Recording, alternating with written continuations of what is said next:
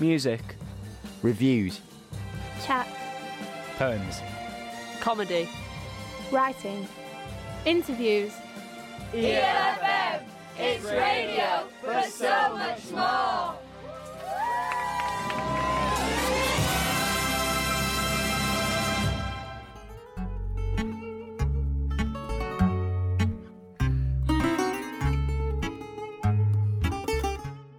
Love the nouns, love the pronouns, impersonal and personal.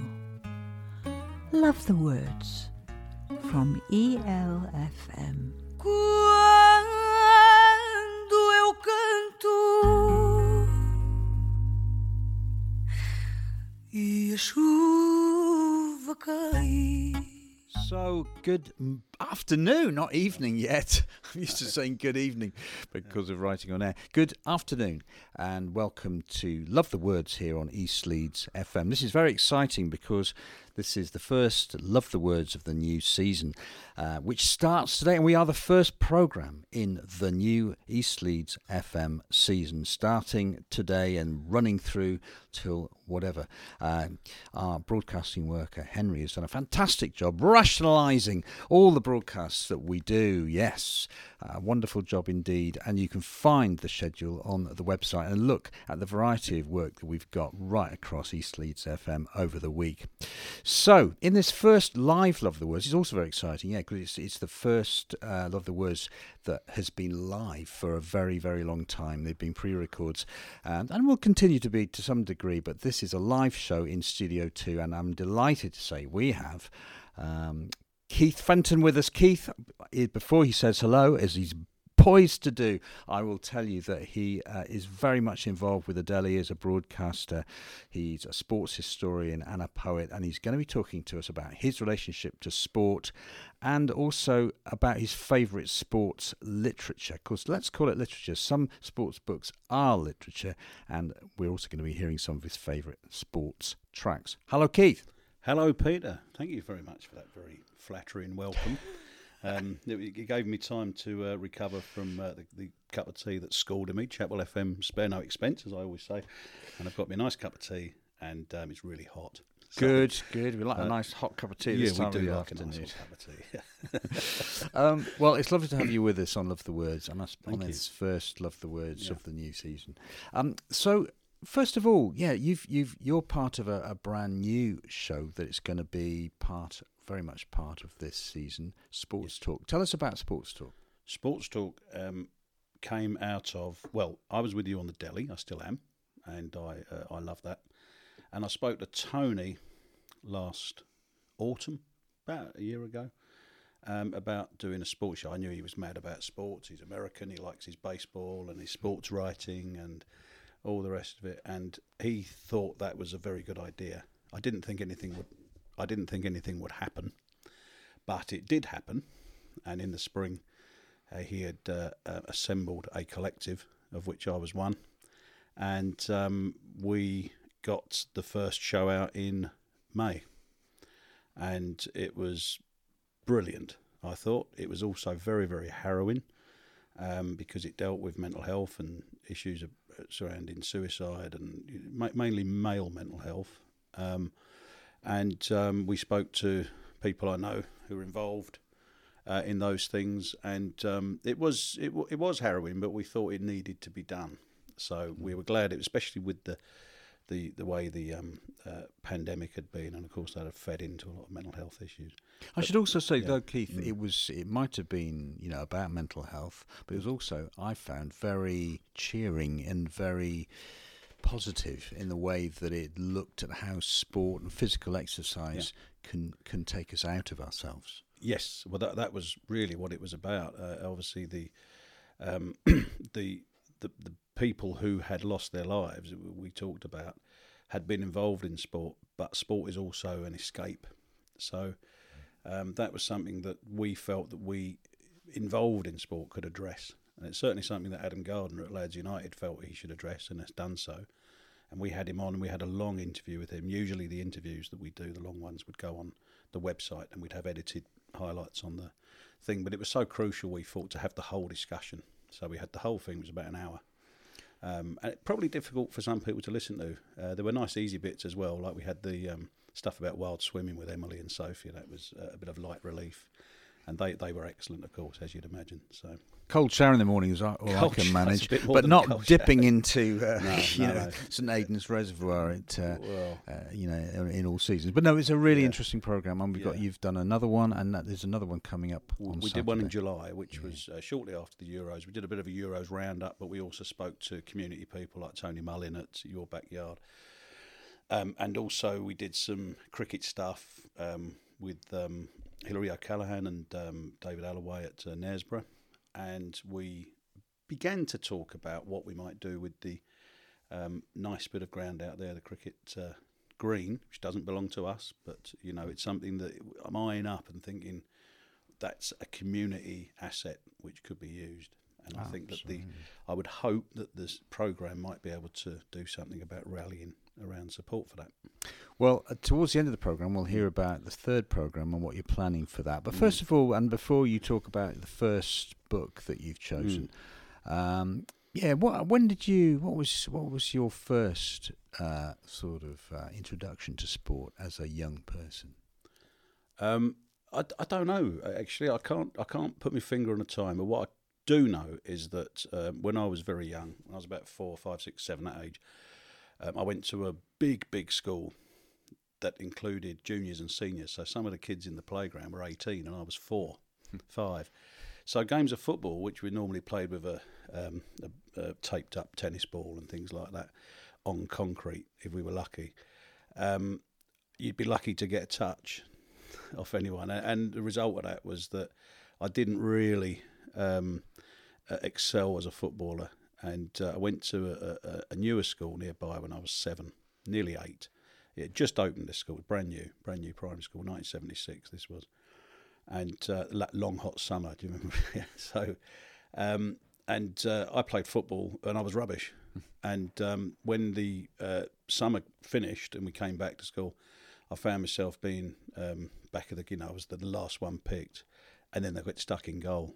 And amazingly, I turned out to be quite good in goal, and that's where my uh, love of football began. I'd started watching it already before that, but I didn't really know how to do it. And once I got got that in my head, so then I became the school goalkeeper. But I was tiny, so I wasn't really very imposing goalkeeper. And then I never grew. I'm only five foot ten now, so That's not bad. so I ended up, but I, but I, I ended up being a being a striker. Actually, is what I ended up being. I never grew tall enough to be a commanding goalkeeper, but I was quite a good goalkeeper at, in, at that time, if I say so myself. I was, and and all my heroes were goalkeepers. You know, your Lev Yashin and Pat Jennings and um, uh, Gordon Banks and and just they were all you know heroes of mine. Um, and uh, so and we had Peter Mellor at Portsmouth later. You know, he wasn't the best keeper in the world, but I liked him because I was too young to know that he wasn't that great. Uh, what about cricket? Because you, you still play cricket, I believe. I You do turn, still- you turn a leg spinner over. I still play football as well. Yeah. Um, there are people listening, I'm sure, would say, yeah, not that well, Keith. No, I, I think I do all right. Um, yeah, I still play cricket. Um, I didn't really, I played cricket down the park and in the street as a kid, but I didn't play for any teams. I didn't play for the school team or anything like that. I didn't really um, follow it on the telly that much either.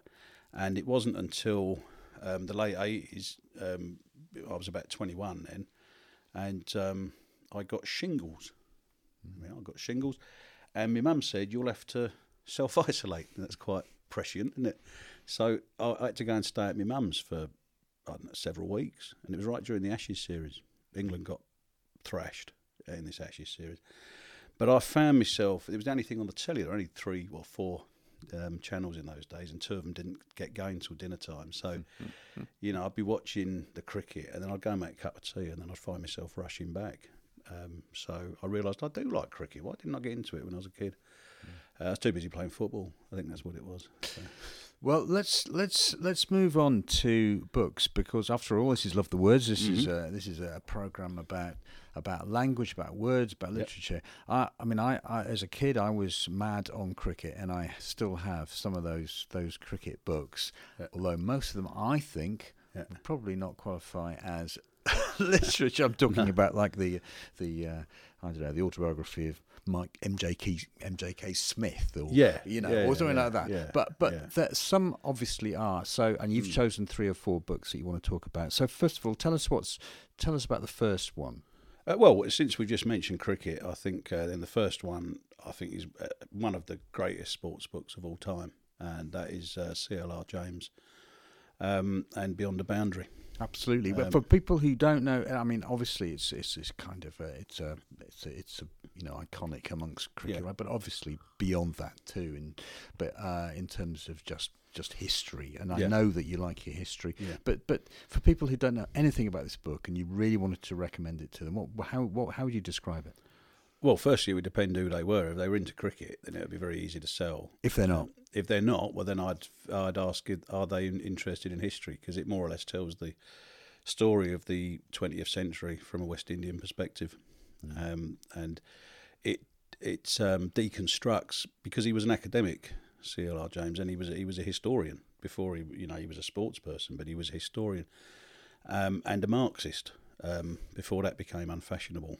so he he deconstructed the uh, colonial period, um, and uh, so he, he grew up, of course, at a time when when it was all you know the empire, the British Empire. He felt British as he was growing up in Trinidad. He he felt I'm a British person, um, even though he'd never been to Britain until he was an adult. Um, but he was able to uh, put into perspective uh, the West Indian experience through cricket, because cricket probably more than anything brought the West Indies and all of its small islands out into the wider world as as some kind of achievement, some kind of force.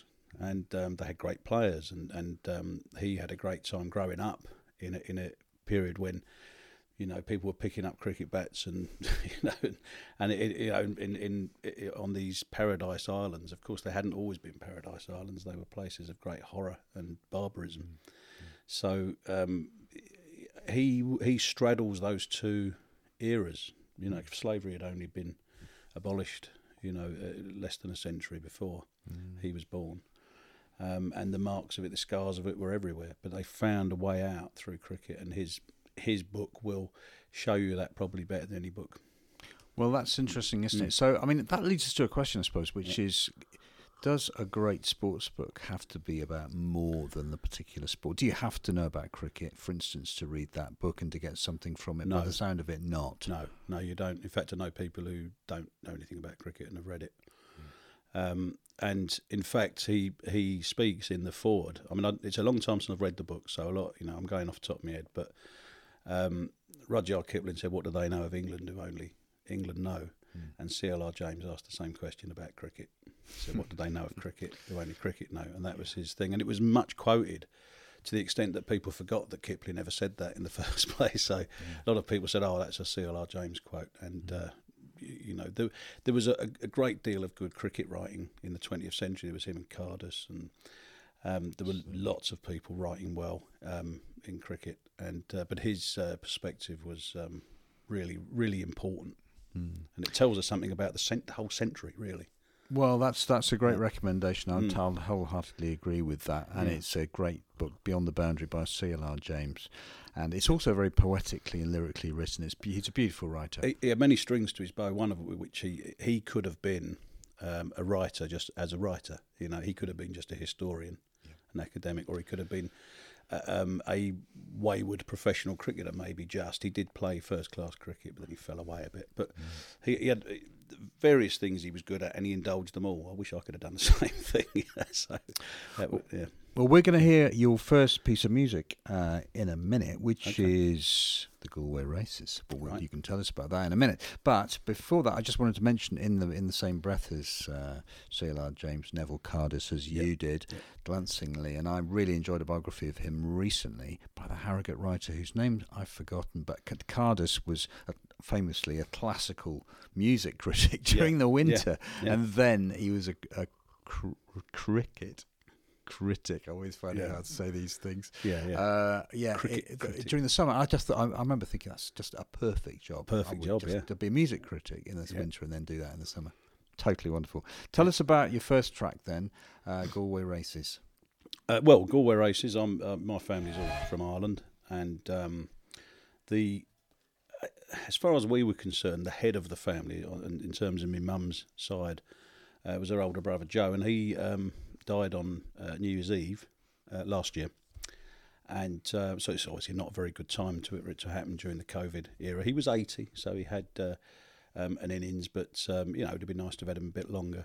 But he was a bloodstock breeder, and when we were small, um, bearing in mind I came from South East London, so you know this rural world was very different to me, and um, we used to go to his stables and um, we used to muck the horses out, and you know with his with his sons who were of, of an age with me, they were slightly younger, and uh, obviously they were born to it, whereas I was coming in, you know, from the side, and um, he also used to take us down to the to the races, uh, usually at Fairyhouse uh, races, which is quite an important um, race course in Ireland, uh, not far from Navan, which is where uh, my family were from on that side. Uh, my dad's side are from the Midlands in Ireland, and um, we would sometimes see the horses that we'd seen in the stables that week, or, or sometimes we'd see them the following week.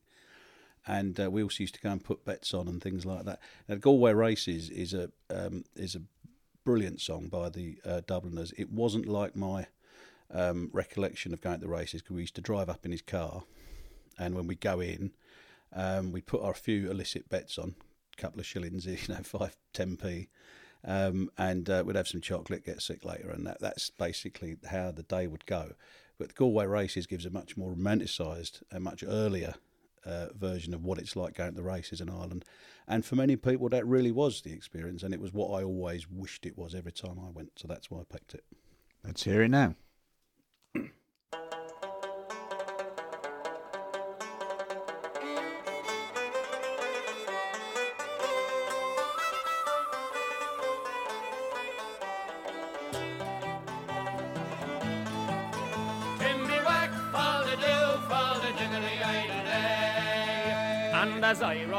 Out Galway town to seek for recreation on the 17th of August, me mind being elevated, there were multitudes assembled with their tickets at the station, and me eyes began to dazzle, and they going to see the races. Timmy Whack, fall the do, fall the dinnery idle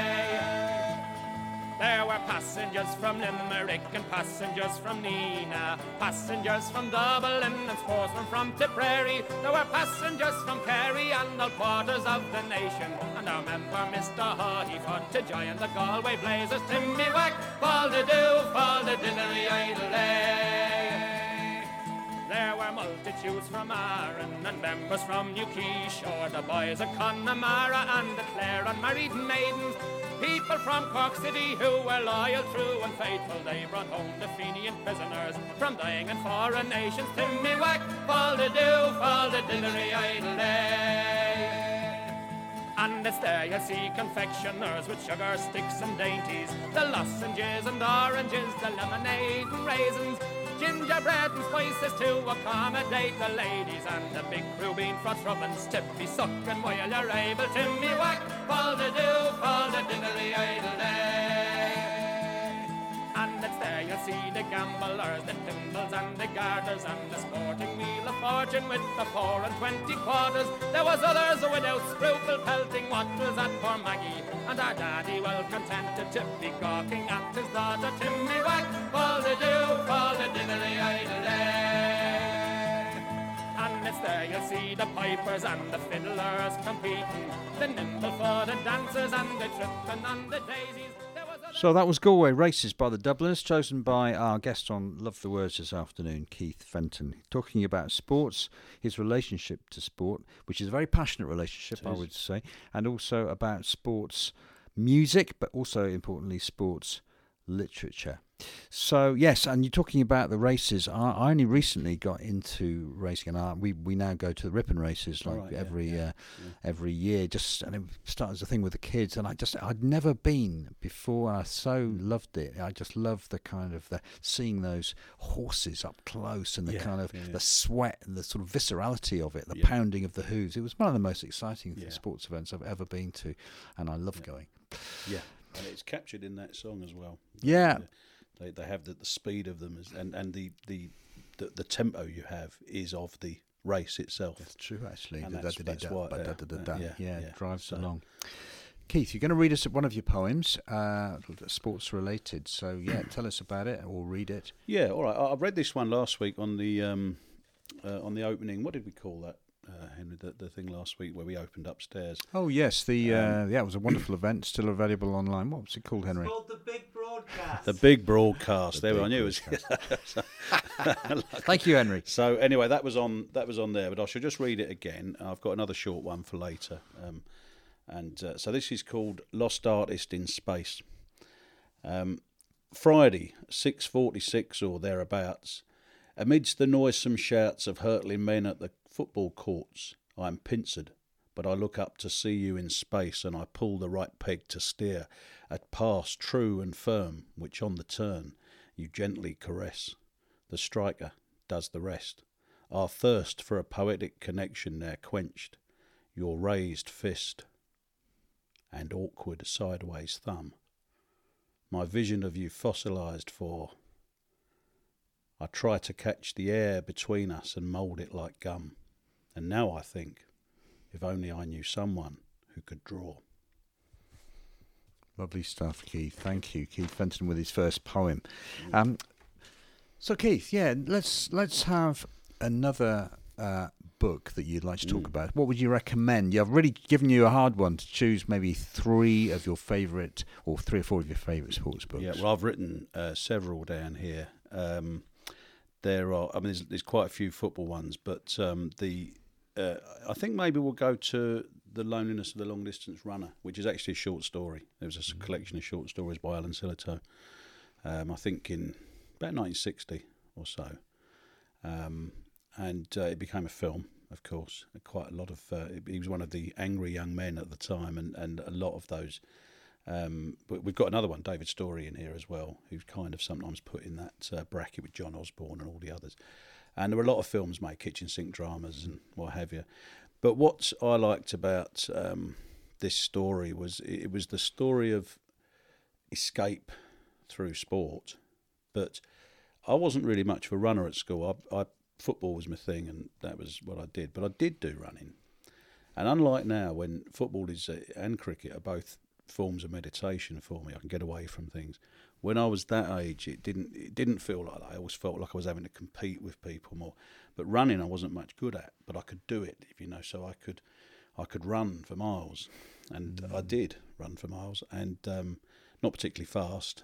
Uh, but I could I found I could lose myself in it, and it was an escape from what I saw as a an oppressive system, I guess. And I think that's exactly what Sillitoe's saying. But of course, in Sillitoe's story, he's actually in a borstal, and he they encourage him with his running, and they put him up against. Um, so again, it's a long time since I've read it, so I'm going off the top of my head. But he, he they go up against a posh school, you know, l- local, and, and he he runs and he, he he's winning the race easily, and he gets to the end. And when I was a kid, you know, reading it, and and then there was the film as well. You thinking, just just go on and win. What's wrong with it? But he stops. Yeah. Deliberately stops, and lets everyone go past him, and he doesn't win. And I couldn't understand that because I was a child. I didn't understand the complexity of the the arrangement in someone's head that would make them. It was only as I got older I started to understand it. So, um, but then I also started to put it. I could see it happening in real life.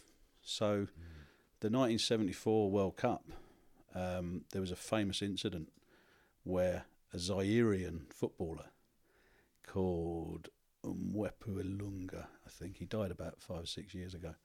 Anyway, he was in the defensive wall for a Brazilian free kick, and the whistle went, and instead of waiting for the free kick to be taken, he ran out and kicked the ball away, and was booked. And the commentators all said, "Oh, look at this! You know the naivety of African football because they'd not seen a team like Zaire. They, they were only the second Africa or third African team to have been in the World Cup." and they were from sub-Saharan Africa as well, which made them different. And, and people just were very patronising towards them. And what they didn't know was that the full story to that was much more complex. Um, he was actually trying to get himself sent off, And the reason he was doing that was because he had great resentment of the officials of the Zairean FA who were up in the stand watching. And there were great rifts through that team, through that whole squad, to do with money and to do with all sorts of things. But behind it all was um, the dictator Mobutu. Do you remember Mobutu? Yeah, he yeah. was a he was a very very nasty piece of work, and he was behind it all. And the um, there was a lot of corruption going on, and um, a, a lot of rifts. A lot of people were very defiant. A lot of people were frightened for their lives at the same time. So there was this thing kicking against. I'd say it was a rift. It was more like a series of like a like if you drop a a load of um, glassware on the floor and it all smashes into bits. It was more like that than a rift. And um, Yeah. so people still talk about it as if, oh, the silly bugger came out and kicked the ball, but it wasn't like that. It was more like the, lo- the long distance runner who lets everyone. So again, past, yeah. that's that. Although it's about sport, ostensibly the Yeah. that that uh, that story, the loneliness, the long distance runner, the actual what it's saying about class and and Mm. the the way that society is rigged, and he doesn't want Yeah. to have anything to do with it. No. That's his gesture of now. That's how he gets out. It's renunciation. I think it's a, it's it's Yeah. it's about so much more than that, isn't it? Yeah. It really is It is. much more than sport, Yeah. and yet it's also about the the uh, the the way that sport can take us, as you say, out of our everyday lives. Mm. I also love the way that sport, when you're actually playing something, you're in the, in you have to be in the moment, don't you? And I think that's what we mean by losing ourselves. That you know, you lose yourself in writing, you lose yourself in sport. Those activities that you, you can't be anywhere No. else but in that present No. moment. And I think that's what's Yeah. wonderful about sport. It's, it's like, I think sport itself is like a piece of literature or music or art that you can't write.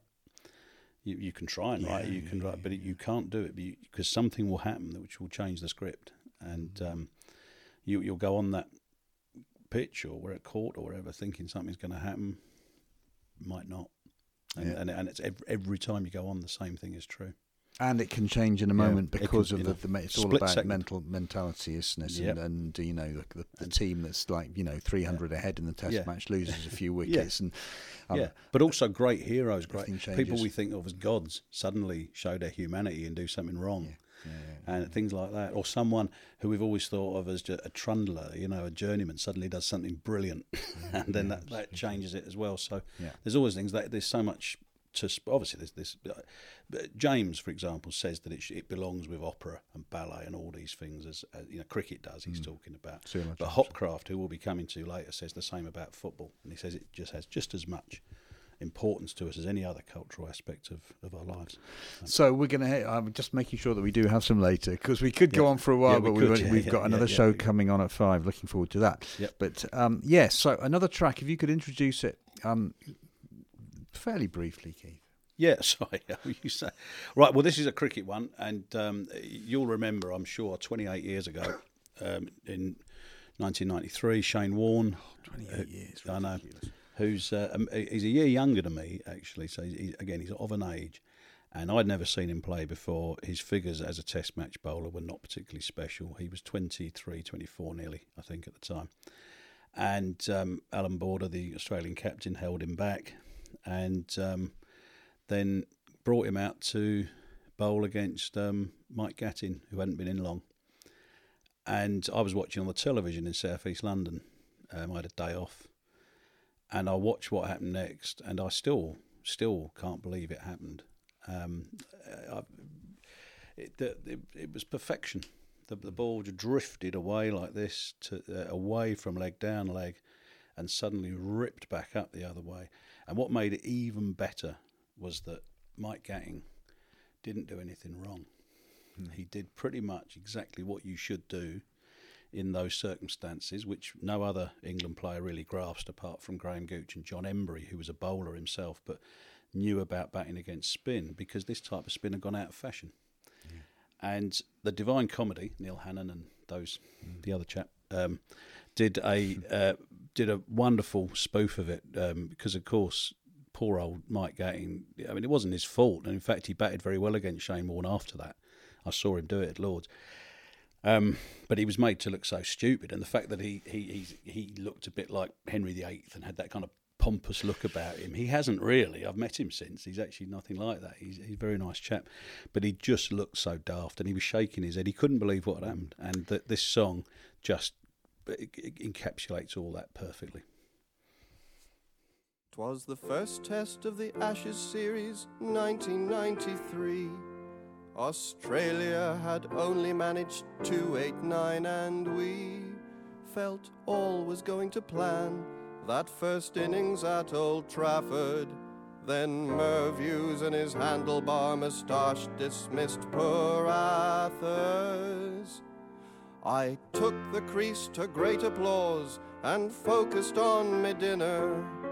I knew that I had little cause to fear their young leg spinner. He loosened up his shoulders and with no run up at all, he rolled his right arm over and he let go of the ball. It was jiggery pokery, trickery jokery. How did he open me up? Robbery, muggery, Aussie skullduggery, out for a buggering duck. What a delivery, I might as well have been holding a contrabassoon. Jiggery pokery, who is this nobody making me look a buffoon? Like a blithering old buffoon. At first the ball looked straight enough, I had it in my sights. But such was its rotation that it swerved out to the right. I thought, well, that's a leg break. That's easily defended. So I stuck my left leg out and jammed my bat against it. But the ball it span obscenely, and out of the rough it jumped.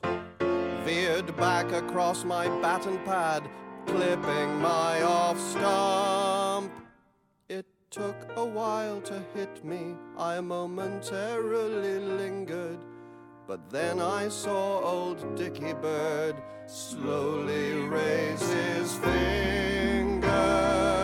It was jiggery pokery, trickery jokery. How did he open me up? Robbery, muggery, Aussie skullduggery, out for a buggering duck.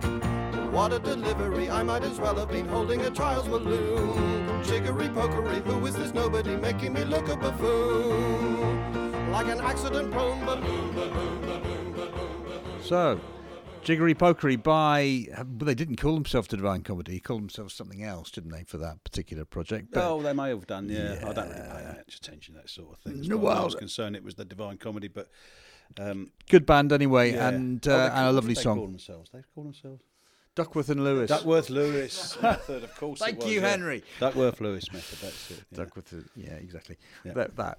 Anyway, look, thanks very much, Keith, for for uh, for, for choosing these tracks and Mm. for and also this these wonderful books. We're going to hear about another. Well, first of all, let's hear a poem from you. All right. Yeah. Okay. This is uh, a very short one. You'll be glad to know. it's called. Um, it's called Flat. and it goes like this. I'm not flat like the Saturday turf. More flat like the only ball in the street. So flat that when they tell me there's a game, it pushes the air out of me in a second.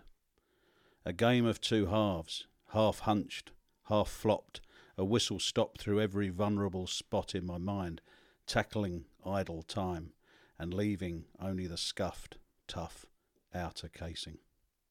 Mm. Nice. Sport and life. Sport and life. Let's. That's all uh, about. Yeah, absolutely. Talking about life and sport. What's Mm. the What's the next? What's the next book? The next, the next book. Uh, well, I've got two here. I, I think since we just had this sport sporting life, then maybe we should go to another one. Which is quite. It's Well, we had the loneliness of the long distance runner. I beg your pardon. Yeah. Yes, we had the loneliness of the long distance runner, so now we'll have this sport sporting life, uh, which is obviously uh, the other thing to recommend. It is it's local, Wakefield. It's localish. Uh, a lot of the um, scenes in the film of the book, which other people know, were filmed um, over Woodhouse Way, you know, Servia Lane, all round there behind the university. So, so there is a, definitely a Leeds connection um, with it. It will have looked very different then, of course, sixty years ago. Um, but the book um, was written by a proper writer and, uh, called uh, David Storey, and um, it's a good name. You're going to be a writer. Story, I always think. Absolutely. Um, Tell us a bit, uh, what it's about, and and just briefly, yeah, just just describe the, the he's a- contours of it. our hero or our anti-hero, as so many were in that angry young man era. But I think um, David Stewart, a lot of people on David Storey's behalf felt a little bit resentful that he was lumped in with all that because his film was slightly more.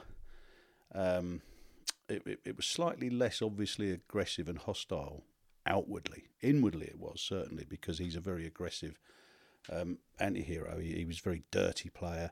He was a very physical player. He's also a very good player, uh, but he was expendable as a professional rugby league player in those days. Of course, in them days they played on proper muddy pitches and got very, you know, dirty. Whereas nowadays they play on things that look like snooker tables, you know, and they, um, and they're all the same size. You know, they all look like RoboCop. But in those days, it was, you know, it was it was much more of a um, a bloody mess, you know, all across the field. And um, he, uh, like a lot of rugby league players, he loses his teeth. That's one big part of it. You know, that's that attacks his looks. You know, he's a good-looking young man. Um, in the film, it's played by Richard Harris, of course. Um, and uh, he and the, the two go one into another for me. I read the book when I was about fifteen or sixteen. I've seen the film many times since. So I sometimes get mixed up with scenes. It's not exactly faithful to the book. But um, essentially, he uh, falls, um, sort of falls for his landlady who's been widowed, and um, he. It's not really that he falls for it. It's, it's more that he kind of forces himself on her and then falls for her. And it's a, a very, very tortuous and complex story.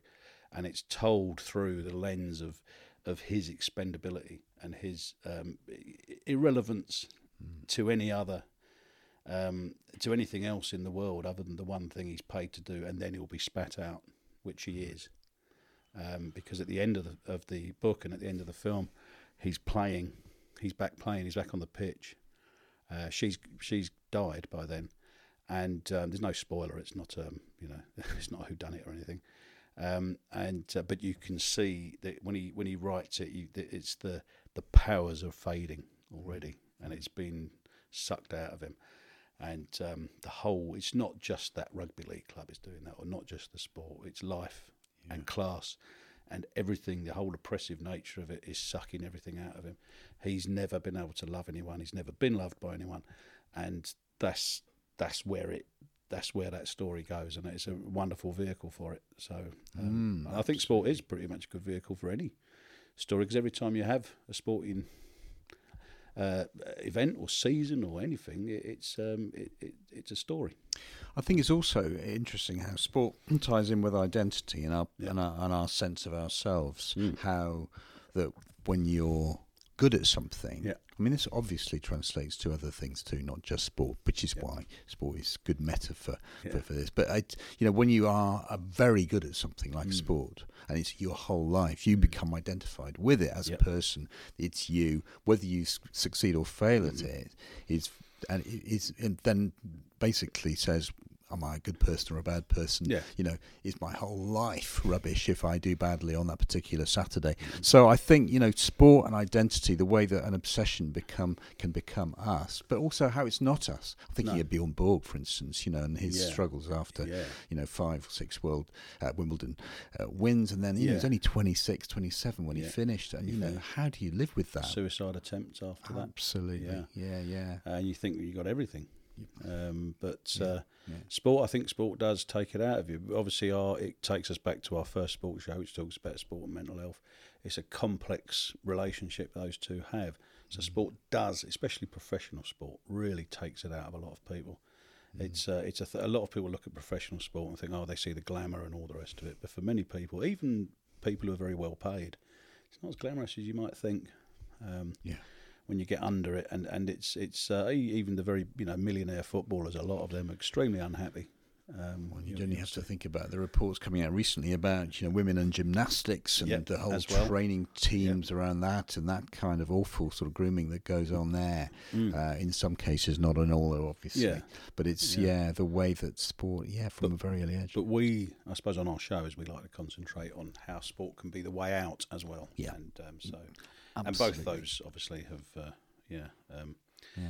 So, um, well, I, I, guess we're going. Are we going on to the last? We let's let's have the last Please. book and I'll have one more poem, and then we'll have the last track, and you can introduce it. Yeah, great. Okay. Well, there was lots of there were lots of books I kind of put down underneath, like under under this one, for example, I mentioned Keith Dewhurst Underdogs, which is about early football. Uh, had a Never massive, heard of that, massive, actually, massive effect, effect on, on me and helped me understand the area that my dad lived and died in towards the end of his life. In Lancashire, a place that all the Lads United people know well, um, and also um, Bert Trautmann, um, the German goalkeeper who came to England. He was a prisoner of war, Right. born in 1923. His story is the story of the century. So there are two books about him Trautmann, the biography by Alan Rowlands. One is Trautmann's Journey by Catrine Clay. It's also called From Hitler Youth to FA Cup Legend. And there's also this one I brought in, Walter Tull. This is by Phil Vasili. I've been in touch with Phil um, this year, about six months ago, about um, maybe inviting him onto the show. Hopefully he'll So tell us about. Sorry, I didn't that. catch that. The name That's of the uh, boat. Walter Tull. He was um, he- was a footballer before the First World War. right. He was born in 1888. His father was from uh, Barbados, and um, he was one of the early. There were, there were very few uh, black or mixed race players in those early days, but he was one of them, and he was also the first black British officer that anyone knows about in the British Army, and he was killed in um, uh, Passchendaele in 1918, just before his 30th birthday. So, uh, but his story tells the story of early football, the First World War. It's so much of history, not just him, but it but it, it tells us something about the world. And he, he, he lived in a, in parts of the world which I know, and so did his brother. His brother moved up to Glasgow. And I can imagine them, but also if you haven't read the book, so if you haven't, if you don't know the story, you could read the story, and even if you haven't been to those places, you could still imagine um, the the history of those times. It's really good, and, and the Trautmann thing was the same. Same Trautmann thing sounds fantastic. tells the story of the century, really. And and uh, so um, they they were ones, and also there was the Don Bradman autobiography, which also similarly does that. Not a great work of literature, but a really interesting thing to read. But the final book is by Arthur Hopcraft, and um, it's called The Football Man. Now he was. Uh, he, he was a, a literary critic, and you know he, he again like Neville Cardus, he wasn't um, specifically a sports writer, but he did write. He was a sports writer for the Observer for many years, I think. Um, and uh, he wrote this book in 1968, which is the year I was born. So I didn't get it when it came out. Obviously, I wouldn't have been able to lift it. But um, I, um, I came to it probably when I was about 20 odd. Um, I think there was it might have been a reprint around about that time, and it came to my attention. And I, I hadn't seen it. I'd, I'd read a lot of uh, football books in my youth, but very few that I would call literature at that time. They were more books of records and, and things that had happened, and, and it filled this. So I had a good um, understanding of what had happened and when, but not why, and not what that might have looked like. And Arthur Hopcraft's book um, probably showed more than any book that I'd ever read or since what football, post war football, 50s and 60s, um, he is writing at a time when people like George Best, for example, there's a George Best interview in there. George Best would have been 21, 22 at the time. And he was considered to be such a colourful, charismatic, and high living sort of person, a superstar. Um, and of course, he was a lot better paid than there had been, you know, players that like him would have been 10 years before. But a pauper compared to today's footballers. When you consider how good he was, he was one of the best players in the world. Um, but it was very, really interesting to see that written by someone at the time who remembered what came before. And that contrast between that grey 50s and that lovely, colourful 60s scene um, in, in football, and that Best just happened to step into that, step onto the stage just when it was lit up, I guess, was the others, you know, uh, were a little bit more obscured, you know, dark, gloomy theatre. Um, so obviously the players before had careers that glittered as well in their own way, but you had to imagine that glitter. Now it was all sprinkled over everything. Great. So that was um, that was good. And I, I- there's a couple of um, I'll just quote a couple of bits here Okay. uh, just quickly because we've got where we caught to. Um, football is not a phenomenon; it is an everyday matter. There is more eccentricity in deliberately disregarding it than in devoting a life to it. it has more significance to the national character than theatre has. Now, all of that's arguable, but it's an interesting point. I mean, Yeah, not everyone will agree with that, of course. Um, and uh, there's the other thing he says here is what happens on the football field matters not in the way that food matters, but as poetry does to some people. And alcohol does to others. Lovely. it Oh, that's engages great. the it engages the person. So there's Yeah. so there's and, and, and also the, the, the last bit there it, it was about it's not just a sport that people take to it's part of the national psyche. That was what he said Mm. about it. But he also described with great colour the lives of a lot of the people at the time, and it's a wonderful record as well as a great work of literature. So I would recommend it highly to anyone who likes their football, their history, and likes to see good writing. Arthur Hopcraft. Arthur Hopcraft. Yeah. And the, it's called the Football Man. Yes. Great. Yes. Brilliant. So, Keith, we're we're we're coming to the end Yes, of Love the Words. sadly. It's live Yeah. Love the Words today, the first in the the season of uh, our East Leeds FM new season. So, um, yeah, briefly before we go, yeah, Yeah. thanks ever so much for coming Thank on you and talking to on. us It's a real privilege. and yeah. exploring, uh, well, with us the your your love of of sport in general, but particularly uh, literature as well, related to sport. Um, the final song. Uh, tell us about that. It's it's called Bendigo, and I think it relates to the next sports talk episode. It does, and um, yeah, it, it's it's by someone called Matt Hill, and um, Matt Hill, uh, I think he's based in uh, the Peak District somewhere, from what I can make out. Um, I didn't know anything about him until uh, a few months ago, and serendipitously, I came across this song, and I thought, oh, brilliant! You know, I thought for our boxing show, this would be perfect, and it's about um, a boxer whom I was going to talk about anyway on the show. I was only going to mention him in passing, but now I've heard this song, which was only, I think it only came out last year, but I only became aware of it a couple of weeks ago. Um, it's about um, a boxer from the pre-gloves era, you know, the bare knuckle. Uh, he was his heyday would have been the late 1830s. So, and uh, he was still around after the Queensberry rules in the 1860s and all that. Um, but he'd stopped boxing by then. But he was still a great personality and also a bit of a, tr- a tragicomic character he became. Um, the city of um, of uh, Bendigo in Australia is indirectly linked to his uh, to his existence, um, and uh, his name was William Abednego Thompson, and his um, fighting stance was he, he bent a lot. He had a different, a strange stance, and because of that, people called him Bendy and Bendy. Abednego became Bendigo. That's where it came from.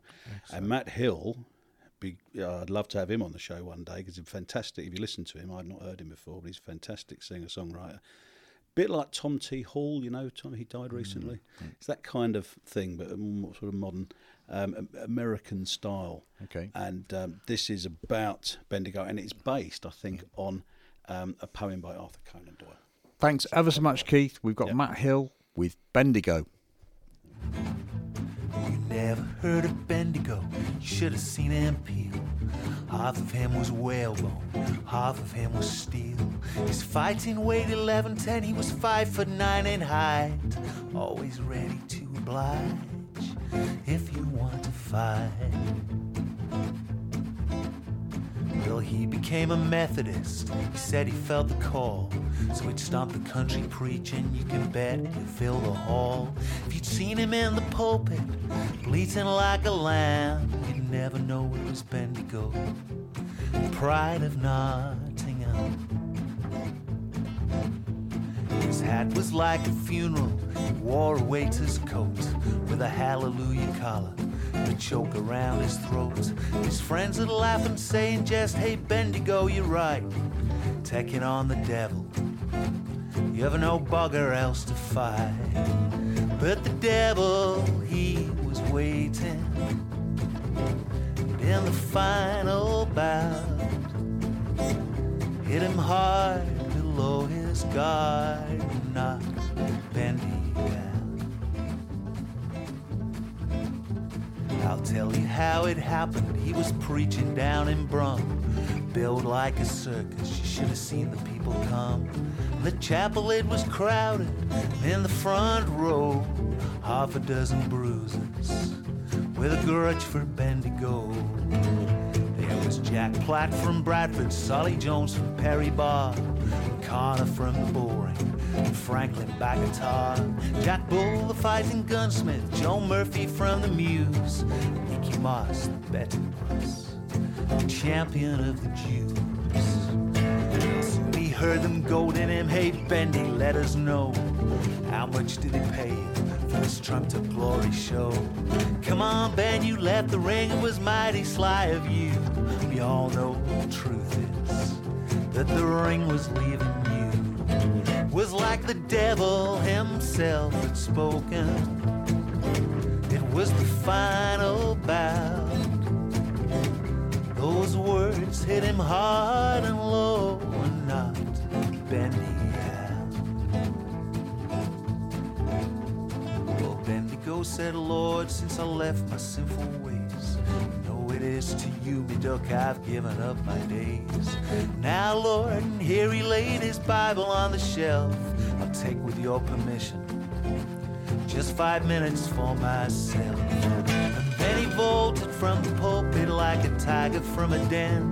They say it was a lovely sight to see him floor those men. Right and left, left and right, straight and true and hard, till the Ebenezer Chapel like a knacker's yard. Black was lying on his back, looking at his toes. Solly Jones from Perry Barr was feeling for his nose. Connor from the bull ring, it was all that he could do. To look around and find his teeth that lay around fighting gunsmith, he was in a peaceful sleep. Joe Murphy lay across him, tied up in a heap. And the five of them was lying in a tangle on the floor. Nicky Moss, the betting boss had sprinted for the door. Cause Bendigo was waiting. This was the final bout. Bendigo hit him hard and low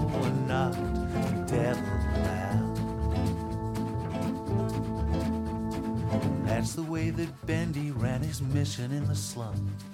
Preached the holy gospel to the fighting men of Brum. When it came to fighting for the Lord, there was no stopping him. He's bare knuckle Bendigo, the pride of Nottingham.